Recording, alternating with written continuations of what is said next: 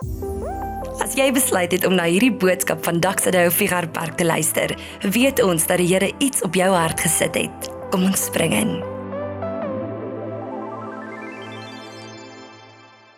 Nou, dis my voorreg om vandag met jou te gesels in uh, die tweede deel van ons reeks waar ons praat oor come as you are. Kom net soos wat jy is. En wat 'n fenominale uitnodiging. sien baie van ons het 'n het 'n perspektief op Christendom wat een is wat sê jy moet eers jouself skoon maak voor jy na die Here toe kom. Jy moet eers jouself uh, regstel. Nou ek moet dit baie mooi sê, nie jouself regmaak nie want in Afrikaans beteken dit iets anders. So jy moet jouself eers fix voordat jy na die Here toe kan kom, nê, nee, want andersins um, hoe gaan hy jou aanvaar? Maar dit is nie die waarheid van die evangelie nie. Die goeie nuus van die evangelie is juis dat die Here vir my en jou sê en vir almal van ons sê en om die waarheid sê vir almal in hierdie stad en almal op hierdie planeet sê, kom net soos wat jy is. Jy hoef nie self nie. Hoekom hoef ons nie self nie? Want kom ons kyk mekaar vandag vierkantig eerlik in die oë en ons sê ons kan nie self nie. Ons kan nie in die beste van ons vermoë, in die beste van ons probeer, kan ons onsself nie fix nie. Ons kan onsself nie beter maak nie. Ja, miskien vir 'n oomblik. Slaan 'n nuwe blaadjie om en dan lyk ek 'n bietjie beter vir 'n oomblik, maar daar's soveel meer goeie nuus daarin dat Jesus vir ons sê, kom net soos wat jy is. Want ek gaan jou nuut maak. Dis ek wat dit doen. En ons praat oor hierdie realiteit van die feit dat ons die vrymoedigheid het om te sê ons kom na hom toe net soos wat ons is. Nou, die die eerste week het ons gepraat oor die uitnodiging en Eugene het laasweek gepraat oor hoe Jesus sê kom en vandag kyk ons na sit ons daai een sinnetjie by en ons sê dis 'n kom en sien. Kom en kyk. Dis nie net 'n kom na Jesus toe nie. Dis 'n dis 'n kom en kyk. Dis dis 'n dis 'n tema wat ons in die Bybel sien en ons gaan vandag 'n bietjie lees daarso in uh, in Johannes 1 van hoe die disippels, die eerste disippels hierdie sinnetjie oor en oor gebruik. So oral as hulle praat, dan praat hulle van kom, kom, kom kyk, kom, kom sien, kom kom beleef wat wat hierdie Jesus sê. Nou, as ek vir jou sê kom kyk, dan beteken dit een van twee goed.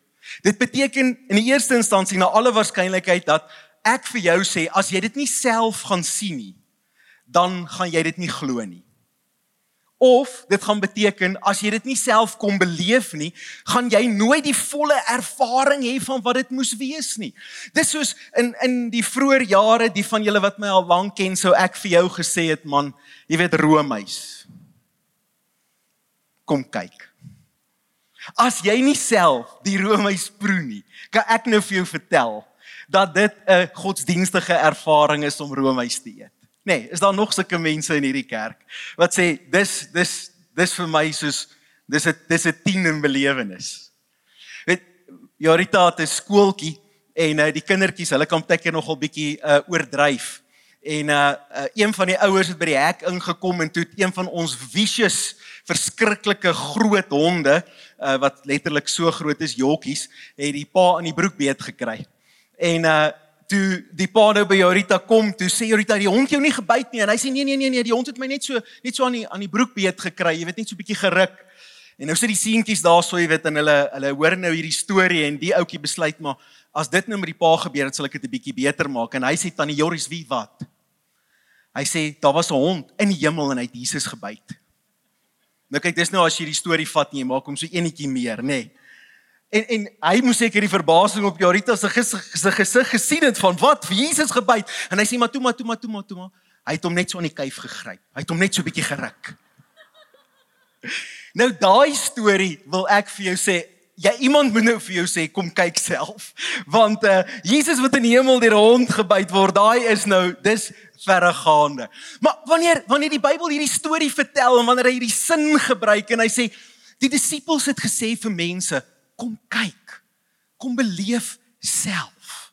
Dan is dit iets wat ek en jy moet oophoor en ons gaan moet uitvind presies wat dit beteken. Nou, ek is mal oor die boek Johannes en en jy kan jou Bybel as jy hom saamgebring het oopmaak by Johannes hoofstuk 1. Ons gaan vandag so 'n bietjie kyk wat sê wat sê Johannes in hierdie boek oor oor die ding van kom en kyk, kom en sien. Nou, wat ek die wat ek die meeste hou van die boek Johannes is hy begin op 'n ander plek. Ehm um, jy sal onthou as jy die enige van die evangelies lees, hulle begin die meeste by die by die geslagsregister van Jesus, so by die geboorte. Dis waar hulle begin. So Matteus, Markus en Lukas. Hulle vertel van Jesus se geboorte. Maar dan kom Johannes en hy kom vertel 'n hele ander storie. Johannes begin die evangelie op 'n ander manier vertel. Hy begin nie by die geboorte van Jesus nie. Wanneer Johannes skryf Johannes 1, dan gebruik hy hierdie eerste sinnetjie sê. Hy sê in die begin Nou, die oomblik as Johannes dit sê, sit elke Ou Testamentiese gelowige regop. Want wat laat wat laat in die begin jou aandink? Die boek Genesis, nê? Nee, daar daar waar die aarde woes en leeg is, in die begin. En Johannes begin sy evangelie by in die begin. En dan skets Johannes 'n prentjie van Jesus wat letterlik ongelooflik is. Hoor wat sê hy? Hy sê in die begin was die woord. Daardie oomblik toe God in hierdie leegheid van Genesis spreek, sê Johannes, hierdie hierdie woord was 'n persoon, Jesus Christus. Toe God sê, "Laat daar lig wees," was dit nie woorde nie, dit was God self. Dit was 'n persoon, Jesus Christus, wat die niks in die chaos verander het in iets in 'n lig en dit wat stikkend was en wat gebroke en leeg was, het hy in een oomblik omskep in 'n volmaakte skepping. Johannes begin daar, hy sê dit is Jesus Christus. Nie net dit nie. Hy sê en die woord was by God en die woord was self God. Hy was reeds van die begin af by God. Alles het deur hom tot stand gekom. Ja nee, enkele ding wat bestaan het sonder hom tot stand gekom nie. In hom was daar lewe en die lewe was die lig vir die mense. Die lig skyn in die duisternis en die duisternis kan dit nie uitdoof nie. Die woord het mens geword en onder ons kom woon. Ons het sy heerlikheid gesien. Die heerlikheid as die enigste seun van die Vader, vol genade en waarheid. Uit sy oorvloed het ons almal genade op genade ontvang. Die wet het deur Moses gekom, die genade en die waarheid deur Jesus Christus. Ek wil wat 'n fenominale stuk waarheid. Dis as jy as jy alles van die Bybel moes moes probeer opsom, sou hierdie 'n goeie gedeelte wees om te gebruik as 'n opsomming. Wie is hierdie Jesus. Dis waar Johannes begin. Hy wil ons oortuig. Hy wil letterlik soos soos 'n golf wat jou omslaan. Jy, jy het al by die see daai daai golwe gesien hè. Ehm um, wanneer die golf daai oom omslaan, daai Vrystaat oomie ehm um, met die met die met die kuif wat so oorgekam is, nê, met die comb over, daai 1950s comb over. My skoonma het altyd vertel van die oom wat die golf omslaan en uh, toe sy swembroek so klein bietjie in die moeilikheid gekom maar toe is die oom meer bekommerd oor die comb over is oor die swembroek nê nee, want 'n man se hare moet dan net reg wees. Maar hy kom letterlik, hy kom soos met 'n golf en hy sê dis Jesus. Dis wie hy is. Jy het gedink hy's net 'n wyse, hy's net 'n leermeester. Jy het gedink hy's net 'n rabbi. Wow. Hy is die woord en hy's vol van alles wat God is. En dan as hy dit klaar gesê het, is dit asof Johannes so half 'n lyn trek en hy sê ek weet nie een van julle dit nou verstaan nie. So is okay. Julle het nou hierdie sinnetjies gehoor, julle verstaan dit glad. Julle weet glad nie wat dit beteken nie. Kom ek gaan nou gou vir julle verduidelik hoe het mense ontdek wat dit beteken. En dan begin Johannes en hy vertel 'n dood eenvoudige storie. Hy vertel die storie van die eerste disippels. Daar's 'n man met die naam van Johannes. Dis nou 'n ander Johannes, Johannes die Doper. En Johannes die Doper hy is besig met sy volgelinge. Dis nou Johannes 1. Groot openbaring en dan 'n storie. En hierdie Johannes die Doper het twee volgelinge by hom en dan die volgende oomblik loop Jesus verby.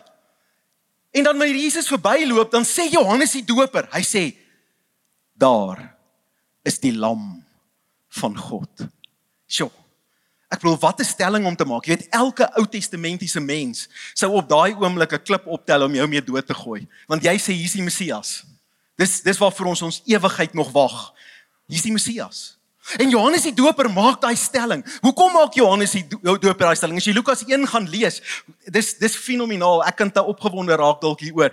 Maar Johannes Lukas 1 vertel dat hierdie Johannes wat nou gesê het daar's die lam van God. Hy was nog nie gebore nie, hy was in sy ma se maag en Maria het nog Jesus in haar maag gehad. Toe kom hulle twee mammas bymekaar en toe die twee mammas bymekaar kom, sê die Bybel, toe spring hierdie Johannes in Elisabet se maag op en hy skop uit soos 'n so soos 'n see ster en en Elisabeth skrik want die binnekant in haar is iemand wat opstaan in die ontdekking van wie is in Maria se maag. En die oomblik toe toe Johannes as 'n ongebore babietjie in die teenwoordigheid van die ongebore Jesus kom toe weet hy wie hy is. En wanneer hy hom sien loop daar so langs die langs die Jordaan dan sê hy dis hy Dis hy. Ek het hom beleef. Ek het hom gesien. Ek het hom gevoel. Nou is hierdie twee Jafels saam met hom, twee volgelinge. Twee gewone ouens. En hulle hoor, dis die lam van God. Nou is hulle agter Jesus aan. Weet dis nou so so goed. Hier kom vanmôre 'n celebrity in. Ek gaan nou nie eens 'n naam noem nie want liewe aarde, dit gaan net my ouderdom weggee as ek nou sê wie se celebrity. Maar hier kom 'n celebrity in. En en dan is hier van ons wat dalk opgewonde sal wees om te sê, kan ek gou sy handtekening kry of nog beter, kan ek 'n selfie saam met hom kry? Dis nou die nuwe handtekening. So jy gaan hardloop en uh, dalk is dit nou ou Steve Stofseier of iemand wat hier voor staan en en jy's baie opgewonde en uh, en uh, nou gaan jy 'n fotootjie saam met hom neem. Ek's nou baie opgewonde. Nou is hierdie twee ouetjies agter agterna en hulle wil natuurlik nou weet dan nou bietjie met Jesus connect. Hulle het nou net gehoor hy's die lam van God. Nou dan sê die Bybel vir ons Johannes 1 vers 37 tot 39. Hy sê en toe Jesus omkyk en sien dat hulle hom volg, vra hy vir hulle: "Wat soek julle?" En dan gee hulle sommer dadelik hulle agenda weg. Hulle sê: "Rabbi, dit beteken leermeester, waar gaan jy tuis?" En hy sê toe vir hulle: "Kom saam, dan sal julle sien." Net om interessant, Jesus hy nooi hulle. Hy sê: "Kom saam. Kom beleef." Hulle het toe gegaan en gesien waar hy tuis gaan en dit was omtrent 4 uur die dag en hulle het die res van die dag by hom gebly. Nou hier feil Johannes ons want hy vertel nie vir ons wat er die res van die dag gebeur nie. Dis asof ek Johannes wil gryp sê Johannes kan nie vir ons vertel. Nou is hierdie twee ouens nou saam. Hier's wat het gebeur. Die die volgende wat ons sien is die Bybel sê een van hierdie twee ouens en nou dis tragies nê. Nee, want die ander een nie, maar een. Een van hulle gaan toe die volgende oomblik en hy gaan soek sy broer. Nou dis Andreas, die Engelse naam. Engels en Afrikaans confuse my. Ek weet nie hoe die Engels en Afrikaanse Bybel jou ook so confuse nie. Andreas is Andrew. En Andreas, hy gaan nadat hy nou die middag saam met Jesus spandeer het en hy gaan soek sy broer. Raai wie sy broer? Dis Simon Petrus. Die ou wat die groot disipel van Jesus was wat later letterlik Jesus sê jy's die leier van die kerk. Nou gaan soek Andreas vir Petrus en wat sê Andreas vir Petrus? Hy sê kom kyk. Hy sê nie vir, vir Petrus, ek het die ek het die rabbi gekry nie. Hy sê vir hom ek het die Messias gekry. Kom kyk Petrus, ek het die een gekry waaroor die hele Bybel gaan. Kom kyk, ek het hom gekry. En hy gebruik hy sin, kom kyk. En dan kom Petrus. Aarde en daar's 'n oomblik Jesus kyk Petrus so en hy sê Petrus, Ek verander sommer nou jou naam. En in een oomblik verander Petrus se lewe. In een oomblik word Petrus word 'n volgeling van Jesus. En net om dit te sê vir al die Andreasse wat vandag hierso sit, wat sê ek is nie die groot leier nie, ek is nie die belangrike ou nie, kan ek net vir jou sê dat sonder 'n Andreas sou daar nie 'n Petrus gewees het nie. As daar nie iemand was wat gesê het ek sal Petrus gaan haal nie. As daar nie iemand is wat sê ek sal gaan vertel, ek sal vir ander gaan sê, kom kyk, ek het iets gekry nie. Dan moet ek en jy as Jesus volgelinge sê, miskien is ons baie keer te, te opgewonde oor die leier wat voorloop en die ou wat op die verhoog staan en die een wat die kitaar slaan en die een wat belangrik is, want hierdie evangelie is het gegroei deur gewone Andreasse wat gesien het en wat gegaan het en wat gaan haal het en wat gesê het kom en kom kyk, ons het iets gekry wat so radikaal lewensveranderend is, kom kyk self. Hier's Petrus. Nou sê nou sê nie. Hy volg nou Jesus. Die volgende dag sê die Bybel, gaan Jesus en hy kies sommer 'n ander ou en en hierdie keer is dit Filippus. En hy sê vir Filippus nie, hy sê nie vir Filippus kom saam of uh, kom kyk nie. Hy sê vir Filippus Filippus volg my. Bietjie 'n ander sinnetjie nê. Een ding is kyk, Ander een is volg. Ons moet van albei kennis neem. Hy sê volg my. En dan Filippus, baie interessant. Die oomblik wanneer Filippus Jesus begin volg, wat doen hy?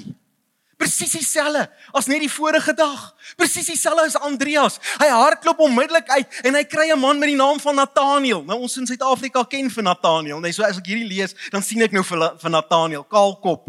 Daar staan hy onder die vyeboom. En nou is Filippus op pad en hy kry vir Nathaniel en hy sê vir Nathaniel, "Wat sê hy vir hom?" Kom kyk. Kom kyk. Ek het die Messias gekry. Kom kyk.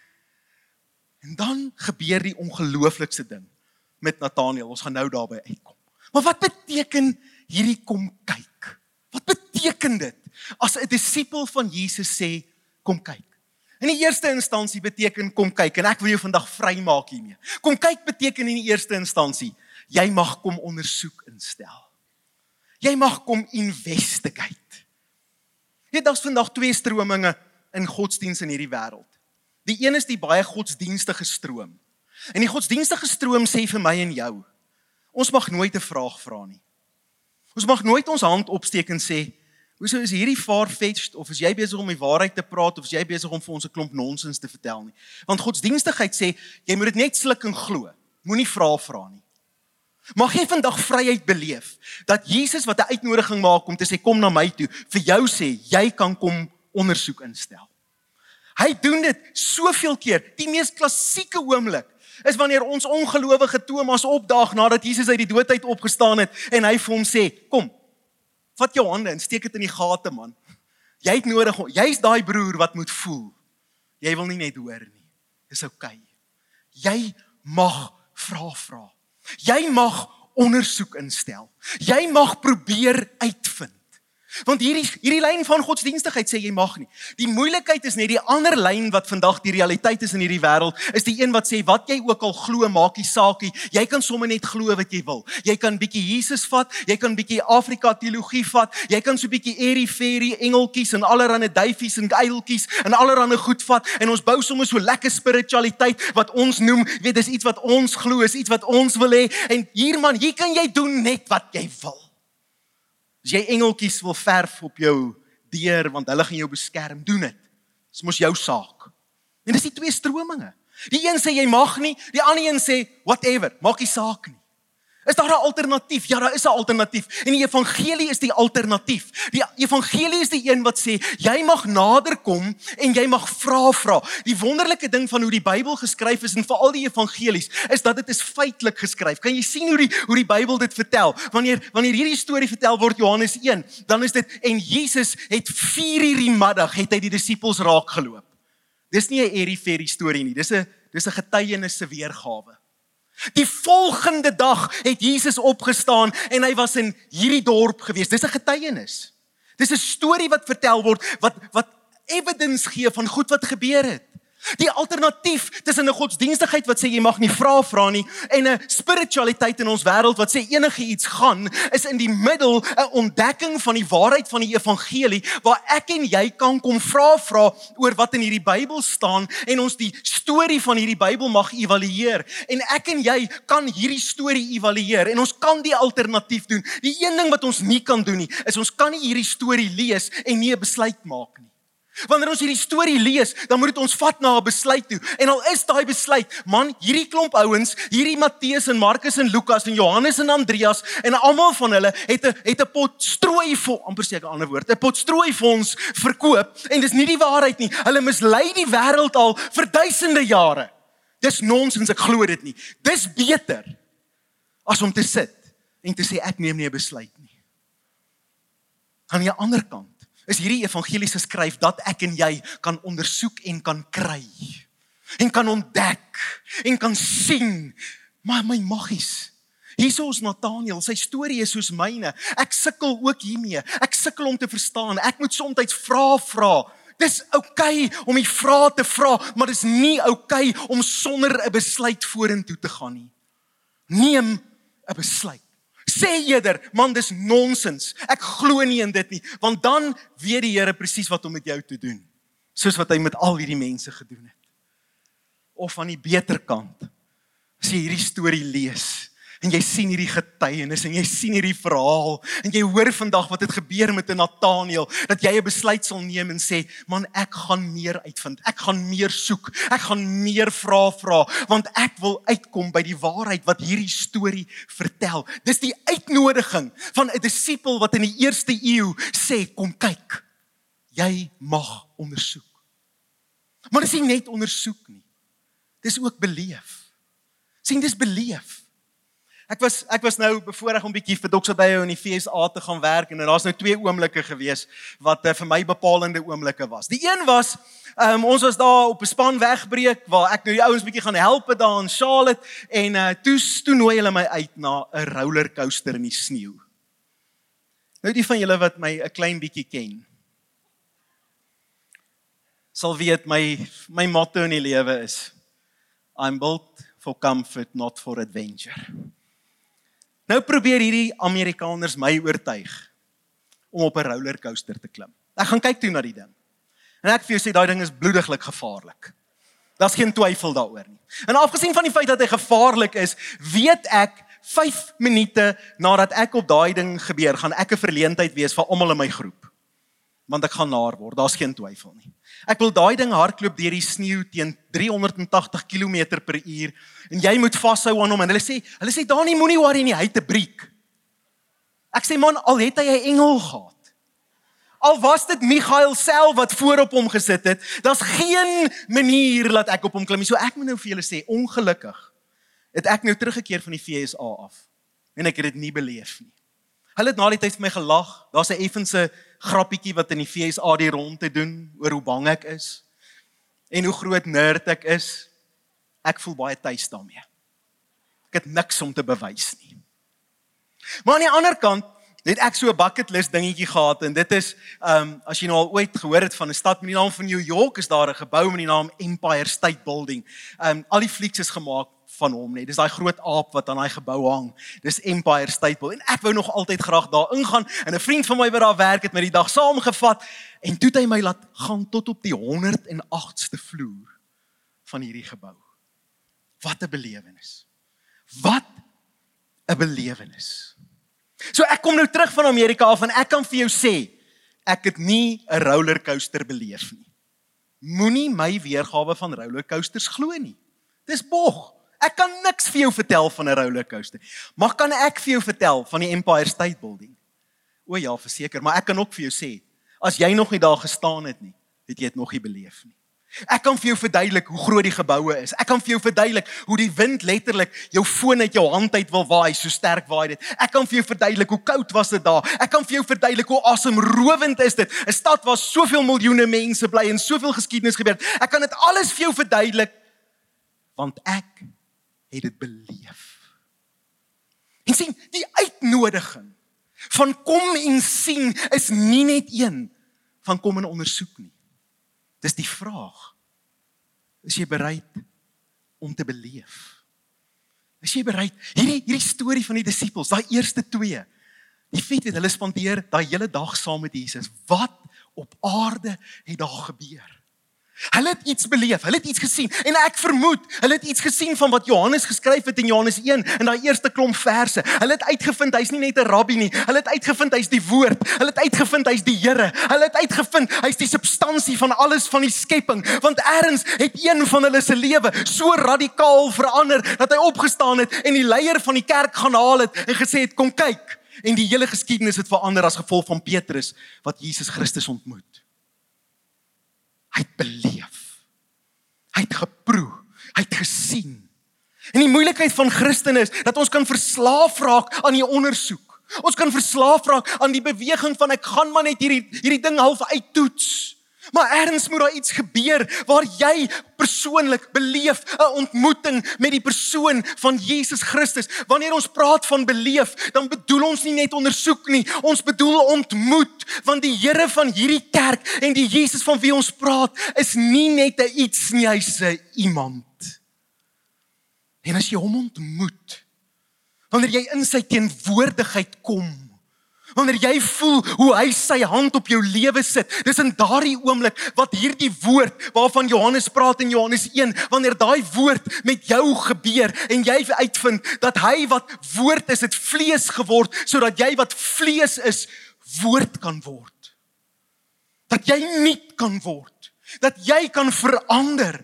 Want dis wat gebeur wanneer ons ontmoet wanneer ons nie net soek nie, wanneer ons nie net vra vra nie, en wanneer ons nie net godsdiens doen nie, maar wanneer ons Jesus Christus as 'n lewende persoon ontmoet en dis wat dit so fenomenaal maak. Toe hy sterf aan die kruis, toe bly hy nie dood nie. Hy leef vandag nog en hy's hier teenwoordig in hierdie kerkgebou om jou vandag te ontmoet en die Johannes 1 waarheid oor jou lewe 'n waarheid te maak. As hy jou lewe wat in vleesvorm vasgevang is, kan kan kan transformeer na 'n nuwe identiteit, na 'n nuwe lewe, na 'n nuwe natuur, want dis waarvan ons praat. As ons praat van Christendom, ons praat nie van 'n beter weergawe van jouself nie. Ons praat nie van 'n harder probeer evangelie om net minder sonde te doen nie. Ons praat van 'n herskepingswerk wat net die Here van Johannes 1 kan doen wanneer 'n mens nuut word. Dis ontmoeting. Dis wanneer jy hom ontmoet. Nathaniel ontmoet hom. Want dis 'n mooi storie. Nathaniel ontmoet hom. Die Bybel sê Filippus vers 45 kom op die skerm sit.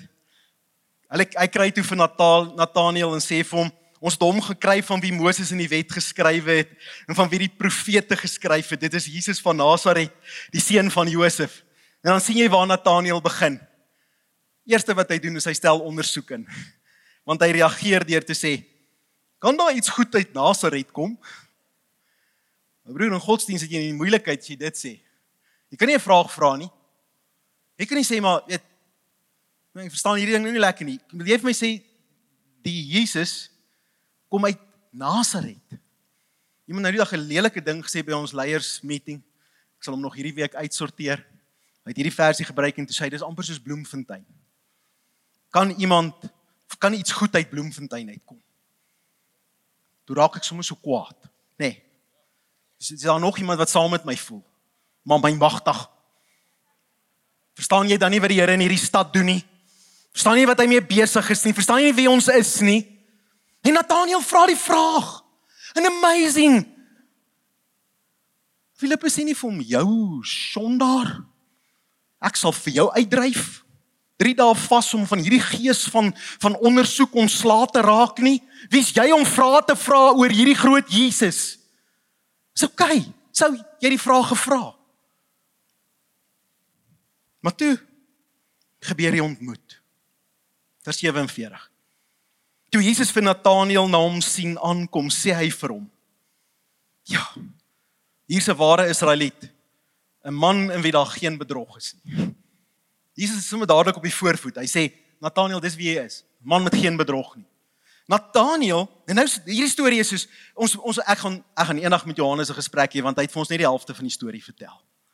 Nou sê, nou nou reageer, nou reageer Nathaniel. Hy sê vir Jesus, "Waarvan ken jy my?" Dis mos 'n natuurlike reaksie. As iemand vir jou sê, "Man, jy's die mooiste in die hele Bloemfontein." Dan ek hom gaan vra, "En waarvan kom jy?" Hæ? Huh? Nie my joke nie, my grappietjies maak nie.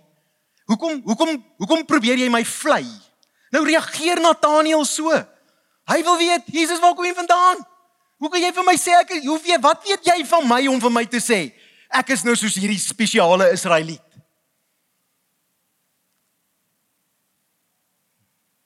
Dan sê Jesus voordat Filippus jou geroep het, toe jy nog onder die vrye boom was, het ek jou al gesien.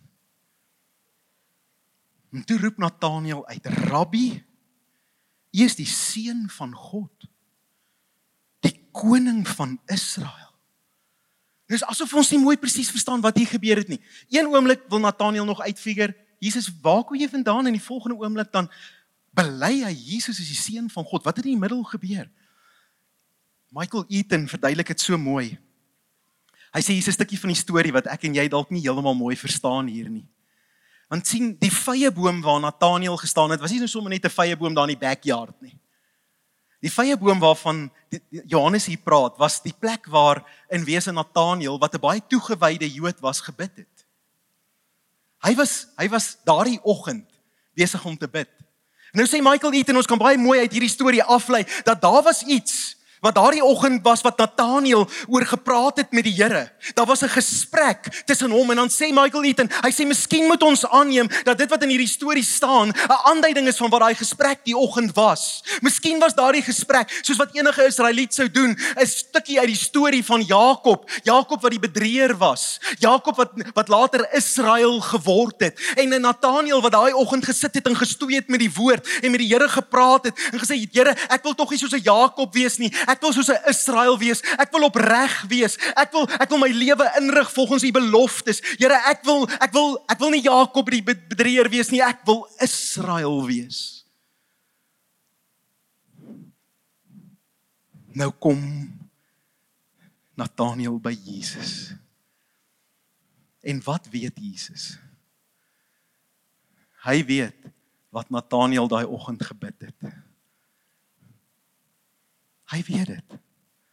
sien toe Nathaniel bid, toe was Jesus die een wat gehoor het, want hy's mos die seun van God. En nou as as Jesus vir hom sê, jy is 'n Israeliet met 'n rein hart. Beteken dit vir Nathaniel baie meer as vir my en jou. Vir ons is dit net 'n storie, vir Nathaniel is dit liewe aarde. Het jy agter die boom weggekruip? Want ek het hierdie ding vir die Here gesê. Hy het nie met jou gepraat nie. Ek het met God gepraat oor my hart en my lewe en hoe ek lyk. Wie wie's jy om te weet wat tussen my en die Here gebeur? En dan is dit asof dit klik in Nathaniel se kop, die wete van hierdie man wat nou hier voor my staan. Is nie net die rabbi nie. Hierdie man wat voor my staan, is die een met wie ek vanoggend onder die vyeboom gepraat het. Hy is die God met wie ek vanoggend my hart gedeel het, want hy weet wat in daardie gesprek aangegaan het. Hy sien jou lank voor jy hom sien. Lank. Sien van ons sit vandag hier en ons het hom nog nie gesien nie. Ons het al van hom gehoor, ons ondersoek. Ons vra vra, maar jy het hom nog nie ontmoet nie, maar wie wat? Hy het jou lankal gesien.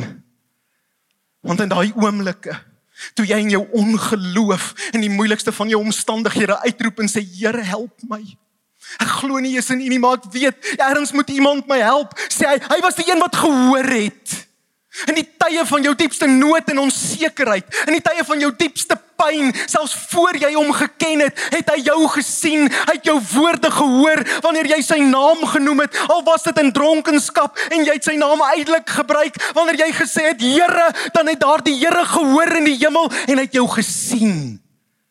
Hy het jou gesien lank voor jy hom gesien het. En toe jy sien net soos Nathaniel het hy jou gesien met oë van liefde. As Paulus Romeine 5 skryf dan sê hy hy sê toe ons nog sondaars was. Wat het hy toe gedoen? Hy het sy liefde toe reeds aan ons bewys. Geen nie om waar jy vanoggend sit nie, geen nie om of jy vanoggend glo of nie glo nie. Ek weet nie waar is jy in jou journey met die Here nie, maar die waarheid van hierdie evangelie is hy sien jou raak. Hy hoor jou. Hy weet van jou en hy beplan 'n ontmoeting met jou. Hy beplan om dieselfde belewenis wat Nathaniel gehad het met jou te herhaal. Want die volgende oomblik in die storie van Nathaniel, dan sê hy vir Nathaniel, hy sê jy's opgewonde omdat ek weet wat jy gebid het. Hy sê kom ek vertel vir jou iets meer. Hy sê jy gaan nog baie meer as dit sien. Jy gaan nog baie meer as dit sien. Want die oomblik wanneer jy Jesus Christus ontmoet, dan verander alles. Wanneer jy hom ontmoet, dan hoe jy na jouself kyk, hoe jy na hom kyk, hoe jy na hierdie wêreld kyk, dit gaan nooit weer dieselfde wees nie. Dit gaan nooit weer dieselfde wees nie. Want dis wat Nathaniel beleef en en Jesus kom na Nathaniel toe en ek wens ek kon 'n hele preekie van maak, maar hy sê vir hom, hy sê jy Hy sê, onthou jy daai storie van Jakob waaroor jy vanmôre gebid het? As ons kan aanneem dis wat gebeur het daai oggend waarvan ek redelik seker is. Hy sê daai vanoggend toe jy bid oor Jakob. Onthou jy Jakob is die ou wat daar in die slaap geraak het, Genesis 28, en hy het gedroom van 'n leer wat opgaan in die hemel en engele wat afklim met die leer na die mens toe. En Jakob het geskrik en hy het gesê, hierdie plek is Bethel, dis die poort van die hemel en hy het 'n altaar gebou en hy het gesê, o niemand mag naby hierdie plek kom nie. Hy sê jy sal meer sien as wat Jakob gesien het. Jy sal sien hoe die engele afkom op die seun van die mens. Jy sal beleef hoe mense op hierdie aarde vol gemaak word met die volheid van God. Dis wat jy sal beleef as jy my ontmoet. Nathaniel, jy skrik omdat ek weet wat jy bid. Jy gaan meer as dit sien. Jy gaan die hemel geopen sien oor jou lewe. Storie van Jakob. Genesis 28 gaan jou storie word. Jy gaan soos 'n Jakob sit onder die oop hemel. Daar gaan geen beperking wees nie. God se teenwoordigheid gaan by jou op aarde wees soos wat dit in die hemel is. Is dit nie wat Jesus gebid het nie net so by the way? Is dit wat Jesus gebid het? Soos in die hemel so ook op die aarde, wat is in die hemel? Dis God se teenwoordigheid. Wat gebeur wanneer ek Jesus Christus ontmoet? My lewe word vol van wie hy is en dit kan niemand vir jou verduidelik nie. Dit kan niemand vir jou beskryf nie. Dit kan niemand vir jou vertel nie. Maak nie saak hoe hard ons hier van voor af wil skree en probeer verduidelik hoe lyk dit wanneer Jesus Christus al die leegheid binne in jou kom volmaak nie. Jy kan dit net beleef as jy dit beleef. Dit is die uitnodiging. Dis die uitnodiging. Wat beteken kom kyk? Wat beteken kom sien? Wat beteken dit? Paulus skryf ons jaartema vir hierdie jaar Efesiërs 3. Hy sê ek bid dat hy deur sy gees uit die rykdom van sy heerlikheid aan julle die krag sal gee om innerlik sterk te word dat Christus deur die geloof in julle harte sal woon en julle in die liefde gewortel en gegrondves sal wees. Dis ons tema vir hierdie jaar. Gewortel en gegrondves in liefde. Hy sê mag julle in staat wees om saam met hom en al die gelowiges te begryp hoe wyd en hoe ver en hoe hoog en hoe diep die liefde van Christus strek. Mag julle sy liefde ken, liefde wat ons verstand te bowe gaan en dan hierdie woorde. En mag julle heeltemal vervul word met die volheid van God.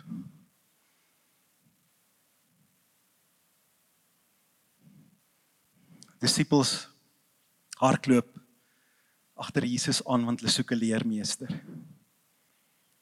Maar hulle ontdek iemand wat die vermoë het om die hemel oop te sluit oor hulle lewens. En gewone aardse mense vol te maak met die teenwoordigheid van God. Dit is die uitnodiging. As hy sê kom kyk. As hy sê kom kyk. Jy maak nie saak wie jy is nie. Maak nie saak wat jy gedoen het nie, maak nie saak of jy in Paulus se kategorie 'n sondaar of 'n swakkeling of 'n vyand van God was nie jy kan wall to wall vol wees van wie God is. Hy wil sy tuiste by jou kom maak.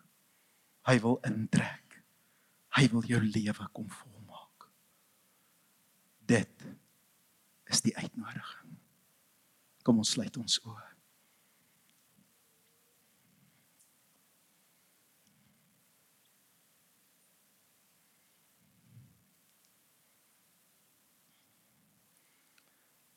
Miskien het jy baie keer al uitnodigings gehoor en baie keer gereageer op uitnodigings.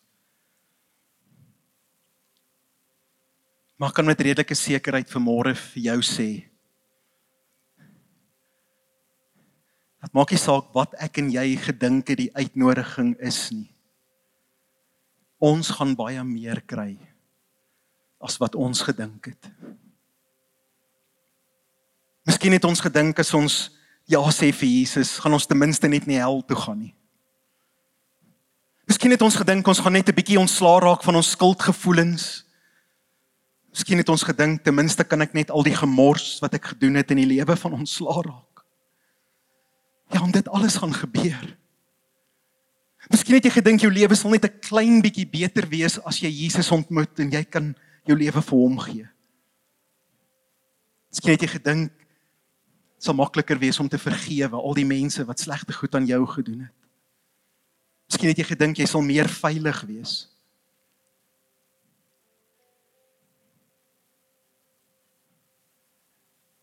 Hy het meer in gedagte as dit. As hy na jou lewe kyk, het hy meer in gedagte. As om sondes te vergewe en lewens beter te maak.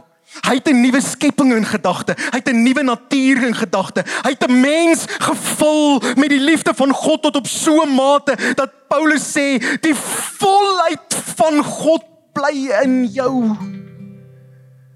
Dis wat hy in gedagte het.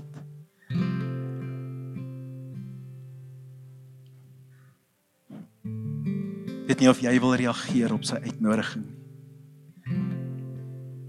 Miskien ondersoek jy nog vanmôre as dit oukei. Okay. Maar as jy enigsins kan antisipeer of enigsins kan dink, Here, daar's meer in hierdie verhouding, daar's meer in hierdie ontmoeting as wat ek nou het. Miskien het jy al 20 keer opgestaan op 'n uitnodiging, miskien het jy al kaartjies ingevul, miskien is daar al vir jou gebid, miskien sit jy al jare in die kerk. Maar as jy vanmôre hier sit en sê Here, miskien is daar meer. Wil ek jou vra, wil jy nie gou saam met my staan nie? As jy sê daar's meer. Here, waar ek nou is, ek soek daardie meer. Ek wil u volheid beleef. Staan gou op. Net daar waar jy is, staan gou op vra nie vanmôre om tot bekering te kom nie. Ek vra jou, wil jy meer hê? Wil jy meer uit 'n ontmoeting hê? Wil jy beleef dat sy volheid jou kan volmaak? Staan gou op jou voete en dan gaan ek bid. Here vir elke persoon wat op hierdie oomblik opstaan, weet ek daar's 'n belofte in u woord wat onveranderd is. En dit is dat as ons u liefde beleef, dit ons vul met die volheid van God. As ons u liefde beleef, dan verander ons. Dan word ons nuut, dan word ons getransformeer, dan word ons die Nathaniel en ons word die kom kyk en sien weergawe van Christendom. Here vir elke persoon wat vanmôre staan, maak dit vanoggend wakker in hulle harte dat daar meer is. Daar's meer. Daar's meer as sonde vergifnis. Daar's meer as net Christen wees. Daar's meer as om net te probeer groei. Daar's meer as om hard te probeer. Daar's meer. Daar's 'n volheid in Christus, 'n lewe van nuut wees, 'n nuwe natuur in Christus wat net kan gebeur as sy liefde my lewe volmaak. Daarom sê ons Here, in hierdie jaar van liefde kom maak ons vol met u liefde. Kom al die skille van ons oë van godsdiens af en maak ons vol. Vol van hom. Vol van sy lewe. Vol van sy gees Dankie Here dat U dit doen. Kan ons almal staan asseblief? Here, die onderneming in ons hart vandag is. Ons wil asseblief nie laat 2023 net 'n jaar van 'n klomp liefdepreekies is nie. Ons het 'n dieper openbaring nodig van wie U is. Ons het 'n werklike ontmoeting met U nodig ons het die belewenis van die volheid wat 'n Nathaniel en 'n Petrus beleef. Ons het dit nodig, Here. En ons vra soos ons U volg. Dankie dat ons dit gaan kry. En ons wil U volg met alles in ons. Ons volg U met alles in ons. In Jesus naam. Amen. Wat 'n ongelooflike boodskap. As jy voel iemand wat jy ken het hierdie boodskap nodig, deel dit met hulle. Ons is groot op familie.